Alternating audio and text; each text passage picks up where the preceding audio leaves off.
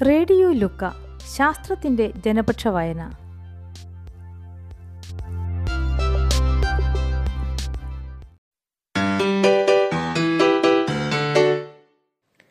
രണ്ടായിരത്തി ഇരുപത്തിമൂന്നിലെ മെഡിസിനുള്ള നൊബേൽ പുരസ്കാരത്തിന് അർഹയായ കാത്തലിൻ കരിക്കോയെക്കുറിച്ച് ഡോക്ടർ വി രാമൻകുട്ടി എഴുതിയ ലേഖനം.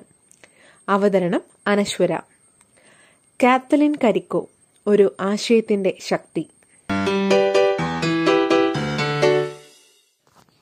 ഹംഗറിയിലെ ഒരു ചെറു പട്ടണത്തിലാണ് കാത്തലിൻ കരിക്കോ ജനിച്ചു വളർന്നത്.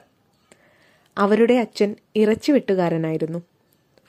അവരുടെ വീട്ടിൽ പൈപ്പ് വെള്ളമോ ഫ്രിഡ്ജോ മറ്റു വീട്ടുപകരണങ്ങളോ ഒന്നുമില്ലായിരുന്നു. ഞങ്ങൾക്കതിൽ വിഷമമൊന്നും ഉണ്ടായിരുന്നില്ല. കാരണം ഞങ്ങൾക്ക് ചുറ്റുമുള്ളവരെല്ലാം ഞങ്ങളെപ്പോലെ തന്നെയായിരുന്നു. എങ്കിലും കൊച്ചു കാത്തലിന് ഒരു പ്രത്യേകത ഉണ്ടായിരുന്നു അവൾ പഠിക്കാൻ മിടുക്കിയായിരുന്നു. ജീവശാസ്ത്രം അവൾക്ക് ജീവനായിരുന്നു എന്ന് പറയാം. അതുകൊണ്ട് തന്നെ സ്കൂൾ കഴിഞ്ഞ് കോളേജിലും ജീവശാസ്ത്രം തന്നെ കാത്തലിൻ പഠിക്കാൻ തിരഞ്ഞെടുത്തു. അടുത്തുള്ള യൂണിവേഴ്സിറ്റിയിൽ നിന്ന് ജീവശാസ്ത്രത്തിൽ പി എച്ച് ഡിയും നേടി. ഈ വർഷങ്ങളിൽ എപ്പോഴോ ആണ് Katalin M R N A എന്ന തന്മാത്രയിൽ ആകൃഷ്ടയായത്. നമുക്കറിയാം കോശങ്ങളുടെ കേന്ദ്രത്തിൽ ഡി എൻ എയിലാണ് പ്രോട്ടീനുകൾ ഉണ്ടാക്കുന്നതിനുള്ള രൂപരേഖ ഉള്ളത്. ഡി എൻ എയിൽ അടങ്ങിയിട്ടുള്ള ന്യൂക്ലിയോടൈഡുകളുടെ ക്രമമനുസരിച്ച് കോശം അമിനോ ആസിഡുകളെ കോർത്തെടുത്ത് പ്രോട്ടീൻ തന്മാത്രകൾ ഉണ്ടാക്കുന്നു എന്ന് ലളിതമായി പറയാം. കോശകേന്ദ്രത്തിലുള്ള ഡി എൻ എ എങ്ങനെയാണ് കോശത്തിന്റെ ശരീരത്തിൽ ഉണ്ടാകുന്ന പ്രോട്ടീനുകൾ മെനയുന്നത്? ഇതിനുള്ള ഉത്തരമാണ് എം ആർ എൻ എ അഥവാ messenger R N A. D N എയിലെ സന്ദേശം കൃത്യമായി സത്യസന്ധമായി ന്യൂക്ലിയസിന് പുറത്ത് എത്തിക്കുന്നത് എം ആർ എൻ എ ആണ്. ഈ പ്രക്രിയയെപ്പറ്റി പഠിച്ചപ്പോഴാണ് കാത്തലിന്റെ മനസ്സിൽ ഒരു ചോദ്യം ഉയർന്നത്.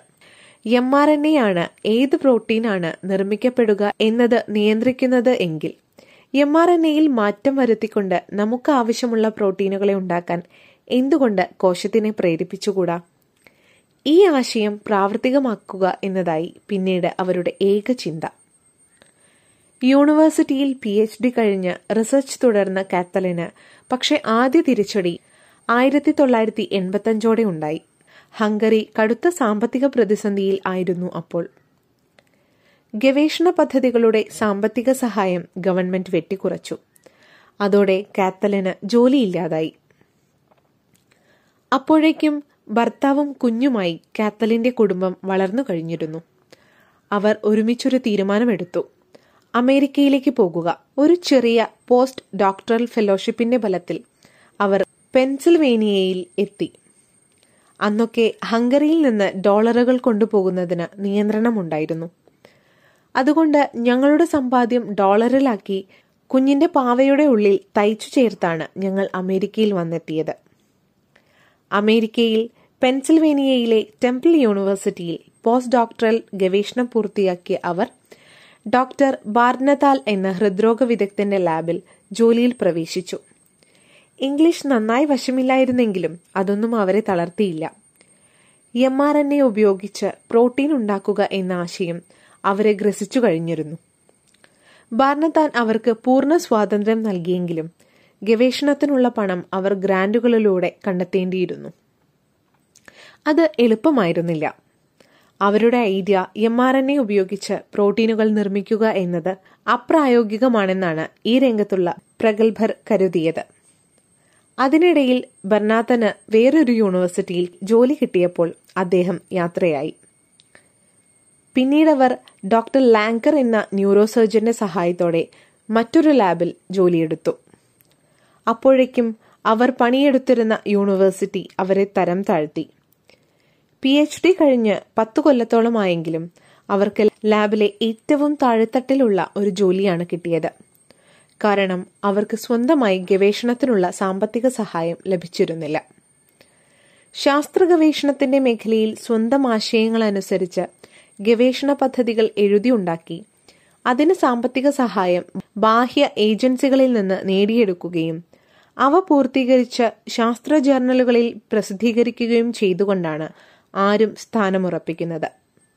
സ്വന്തം ഗവേഷണം ചെയ്യാനാവാത്തതുകൊണ്ട് അവർക്ക് പ്രസിദ്ധീകരണങ്ങൾ ഇല്ലായിരുന്നു. പ്രസിദ്ധീകരണങ്ങൾ ഇല്ലാത്തവർക്ക് ഗവേഷണ സഹായവും ലഭിക്കില്ല. അങ്ങനെ ഒരു വിഷമവൃത്തത്തിലായിരുന്നു അവർ. കൂടാതെ അതിനിടയിൽ അവർക്ക് ക്യാൻസർ രോഗം ഉണ്ടെന്ന് കണ്ടുപിടിക്കുകയും അതിനുള്ള ചികിത്സ തേടേണ്ടിയും വന്നു. എങ്കിലും അവർ പ്രസന്നത കൈവിട്ടില്ല. ലാബിൽ വരുമ്പോൾ ഞാൻ സന്തുഷ്ടയായിരുന്നു. സാധാരണഗതിയിൽ ആരും അടുത്തു പോകുന്ന ഒരു സാഹചര്യമായിരുന്നു അത്. ഈ പണി വിട്ട് വേറെ എന്തെങ്കിലും ചെയ്തുകൂടെ എന്ന് ആരും ചിന്തിച്ചു പോകും. പക്ഷേ അവർക്ക് പ്രതീക്ഷയുണ്ടായിരുന്നു. തന്റെ ആശയം വളരെ കാമ്പുള്ളതാണെന്നതിൽ അവർക്ക് സംശയമില്ലായിരുന്നു. അങ്ങനെ ബുദ്ധിമുട്ടുന്ന സമയത്ത് അവർ അപ്രതീക്ഷിതമായി ഒരാളെ കണ്ടുമുട്ടി. Doctor Andrew Weissman. H I വിക്കെതിരെ vaccine കണ്ടുപിടിക്കാനുള്ള ശ്രമത്തിൽ ഏർപ്പെട്ടിരുന്ന ഒരു ശാസ്ത്രജ്ഞനായിരുന്നു ഡ്രൂ എന്ന് വിളിപ്പേരുള്ള ഡോക്ടർ വൈസ്മാൻ. ഒരു ഫോട്ടോ കോപ്പിയർ കടയിലാണ് രണ്ടുപേരും യാദൃശ്ചികമായി കണ്ടുമുട്ടിയത്. ആകസ്മികമായി സംസാരം തുടങ്ങിയ ഡോക്ടർ വൈസ്മാൻ അവരുടെ ആശയങ്ങളിൽ ആകൃഷ്ടനായി. അദ്ദേഹം അവർക്ക് സ്വന്തം ലാബിൽ ഒരു ജോലി കൊടുത്തു. അവർ രണ്ടുപേരും കൂടി എം ആർ എൻ എ ഉപയോഗിച്ച് പ്രോട്ടീൻ നിർമ്മിക്കുക എന്ന ആശയം പിന്നെയും മുന്നോട്ട് കൊണ്ടുപോകാൻ ശ്രമിച്ചു. ഒന്നു രണ്ട് പ്രസിദ്ധീകരണങ്ങൾ വന്നുവെങ്കിലും അവയ്ക്കൊന്നും വലിയ സ്വീകരണം കിട്ടിയില്ല. അക്കാലത്ത് എം ആർ എൻ എ റിസർച്ചിൽ എല്ലാവരും ചെയ്യാൻ ശ്രമിച്ചുകൊണ്ടിരുന്നത് എം ആർ എൻ എ ഉപയോഗിച്ച് ചികിത്സ എന്ന ആശയമായിരുന്നു. ക്യാൻസറുകൾക്കും മറ്റുമെതിരെ ആന്റിബോഡികൾ ഉൽപ്പാദിപ്പിക്കാൻ എം ആർ എൻ എ ഉപയോഗിക്കാം എന്നതായിരുന്നു ഉദ്ദേശം. എങ്കിലും കാര്യമായ ഫലപ്രാപ്തി ഉണ്ടായില്ല. എം ആർ എൻ എ കുത്തിവെച്ച എലികൾ ഉത്സാഹമില്ലാതെയും രോഗഗ്രസ്തരായും കാണപ്പെട്ടു. കാത്തലിന്റെ ഒരു പ്രധാന കാൽവയ്പ് ഇതിനുള്ള കാരണം എം ആർ എൻ എക്ക് എതിരെയുള്ള റിയാക്ഷൻ ആണെന്നുള്ള കണ്ടെത്തലായിരുന്നു. പിന്നീട് അത് നിയന്ത്രിക്കാൻ കഴിഞ്ഞപ്പോൾ എം ആർ എൻ എ വിജയകരമായി എലികളിൽ കുത്തിവെക്കാൻ അവരുടെ ടീമിന് കഴിഞ്ഞു. അപ്പോഴേക്കും രണ്ടായിരത്തി പതിമൂന്നായിരുന്നു അവർ അവരുടെ ആശയം പൂർത്തീകരിക്കാൻ യു എസ് എത്തിയിട്ട് ഇരുപത് വർഷത്തോളമാകുന്നു. പ്രതീക്ഷിച്ചതുപോലെയുള്ള ഒരു ഉയർച്ച അവർക്ക് ഗവേഷണ രംഗത്ത് ഉണ്ടായില്ല. എങ്കിലും അപ്പോഴും അവർ സ്വന്തം ആശയങ്ങൾക്ക് അവധി കൊടുത്തില്ല. അവർ എം ആർ എൻ എ ഗവേഷണത്തെപ്പറ്റി ഒരു പ്രസംഗം നടത്തിയപ്പോൾ കേട്ടുകൊണ്ടിരുന്ന ഒരാൾ ബയോൺടെക് എന്ന ബയോടെക്നോളജി കമ്പനിയുടെ സ്ഥാപകനായിരുന്നു. വാക്സിനുകൾക്ക് വേണ്ടി കാത്തലിന്റെ ആശയം ഉപയോഗിക്കാം എന്ന് അദ്ദേഹത്തിന് തോന്നി. ഈ ഐഡിയയുടെ പ്രസക്തി ആദ്യം തിരിച്ചറിഞ്ഞവരിൽ ഒരാൾ കനേഡിയൻ ശാസ്ത്രജ്ഞനായ റോസി ആയിരുന്നു. കാത്തലിൻ അങ്ങനെ ബയോൺടെക് കമ്പനിക്ക് വേണ്ടി ജോലി ചെയ്യാൻ തുടങ്ങി. രണ്ടായിരത്തി പത്തൊൻപത് മുതൽ അവരുടെ ടീം ബയോൺടെക്കിനു വേണ്ടി ഇൻഫ്ലുവൻസ വാക്സിൻ നിർമ്മിക്കാനുള്ള ശ്രമത്തിൽ ഏർപ്പെട്ടിരിക്കുമ്പോഴാണ് കോവിഡ് ലോകത്തെ ഗ്രസിച്ചത്. സന്ദർഭത്തിന്റെ പ്രാധാന്യം തിരിച്ചറിഞ്ഞ ബയോൺടെക് ഫൈസർ അപ്പോൾ തന്നെ അവരോട് കോവിഡ് വാക്സിനിലേക്ക് തിരിയാൻ നിർദ്ദേശിച്ചു. അങ്ങനെ ബയോൺടെക് ഫൈസറും മൊഡേനയും എം ആർ എൻ എ വാക്സിനുകൾ ഉണ്ടാക്കാനുള്ള ഗവേഷണത്തിന് കാത്തലിന്റെ ആശയങ്ങളാണ് സ്വീകരിച്ചത്. അവർ ബയോൺടെക് കമ്പനിയുടെ സീനിയർ വൈസ് പ്രസിഡന്റ് എന്ന പദവിയിലേക്ക് ഉയർത്തപ്പെടുകയും ചെയ്തു. എം ആർ എൻ എ വാക്സിനുകൾ ചെയ്യുന്നത് കൊറോണ വൈറസിന്റെ സ്പൈക്ക് പ്രോട്ടീൻ ഉണ്ടാക്കാൻ ശരീരകോശങ്ങൾക്ക് നിർദ്ദേശം കൊടുക്കുകയാണ്.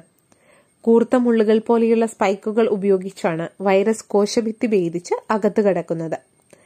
മുള്ളുകളെ നിർവീര്യമാക്കിയാൽ വൈറസിന് കോശത്തിലേക്ക് പ്രവേശിക്കാനും അനേകമായി പെരുകാനും സാധിക്കുകയില്ല. സ്പൈക്ക് പ്രോട്ടീനുകളെ മാത്രമായി ശരീരകോശങ്ങളിൽ തന്നെ നിർമ്മിക്കാൻ കഴിഞ്ഞാൽ അങ്ങനെ നിർമ്മിക്കപ്പെടുന്ന സ്പൈക്ക് പ്രോട്ടീനെതിരെ ശരീരം ആന്റിബോഡികളെ ഉണ്ടാക്കുകയും വിജയകരമായി പ്രതിരോധിക്കാൻ പഠിക്കുകയും ചെയ്യും. പിന്നീട് വൈറസ് ആക്രമണം ഉണ്ടായാലും കോശങ്ങൾ പ്രതിരോധിക്കാൻ സജ്ജമായിരിക്കും. ഇതാണ് എം ആർ എൻ എ വാക്സിനുകളുടെ പൊതുതത്വം. മറ്റു വാക്സിനുകളിൽ ചെയ്യുന്നത് പോലെ നിർജീവമാക്കപ്പെട്ട വൈറസ് ഭാഗങ്ങൾ ഉപയോഗിക്കാത്തതുകൊണ്ട് അന്യ പ്രോട്ടീനുകൾ ശരീരത്തിൽ പ്രവേശിക്കാൻ ഇടവരുന്നുമില്ല. അതുകൊണ്ട് പാർശ്വഫലങ്ങൾ തീരെയില്ല. തൊണ്ണൂറ്റഞ്ച് ശതമാനത്തോളം വിജയമാണ് താനും.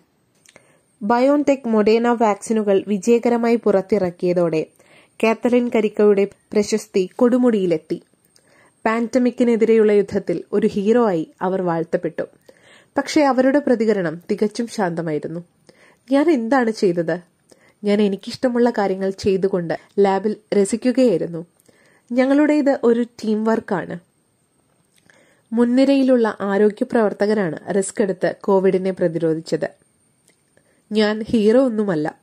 എന്നാണ് അവർ അതിനെക്കുറിച്ച് പറഞ്ഞത്. എങ്കിലും ദശാബ്ദങ്ങൾ കഴിഞ്ഞാണെങ്കിലും അവരുടെ ആശയം ലോകം അംഗീകരിച്ചതിലുള്ള സന്തോഷം അവർ പങ്കുവയ്ക്കുകയും ചെയ്തു. ജനിച്ച നാടായ ഹംഗറിയിലെ സയൻസ് അക്കാദമി അവരെ വിശിഷ്ടാതിഥിയായി ക്ഷണിച്ചപ്പോഴും അവർ ഇതുതന്നെയാണ് പറഞ്ഞത്. ഈ പാൻഡമിക് ആണ് എന്നെ പ്രശസ്തയാക്കിയത്. ഇത് വന്നില്ലായിരുന്നെങ്കിൽ എന്നെ ആരും അറിയില്ലായിരുന്നു. എങ്കിലും പാൻഡമിക് ഇല്ലായിരുന്നെങ്കിൽ അത് ലോകത്തിന് ഇത്ര നല്ലതായിരുന്നേനെ എന്ന് തന്നെയാണ് എന്റെ വിചാരം. വ്യക്തിപരമായി അവർക്ക് സന്തോഷം നൽകുന്ന മറ്റൊരു കാര്യം കൂടി അവരുടെ ജീവിതത്തിലുണ്ട്. കൂടുതൽ മെച്ചപ്പെട്ട ഒരു ഭാവി സ്വപ്നം കണ്ട് അമേരിക്കയിൽ വന്നിറങ്ങുമ്പോൾ അവരുടെ കൂടെയുണ്ടായിരുന്ന രണ്ട് വയസ്സുകാരി സൂസൻ അമേരിക്കയ്ക്കു വേണ്ടി രണ്ട് ഒളിമ്പിക് സ്വർണ മെഡലുകൾ നേടിയ തുഴച്ചിൽ ടീമിലെ അംഗമായിരുന്നു.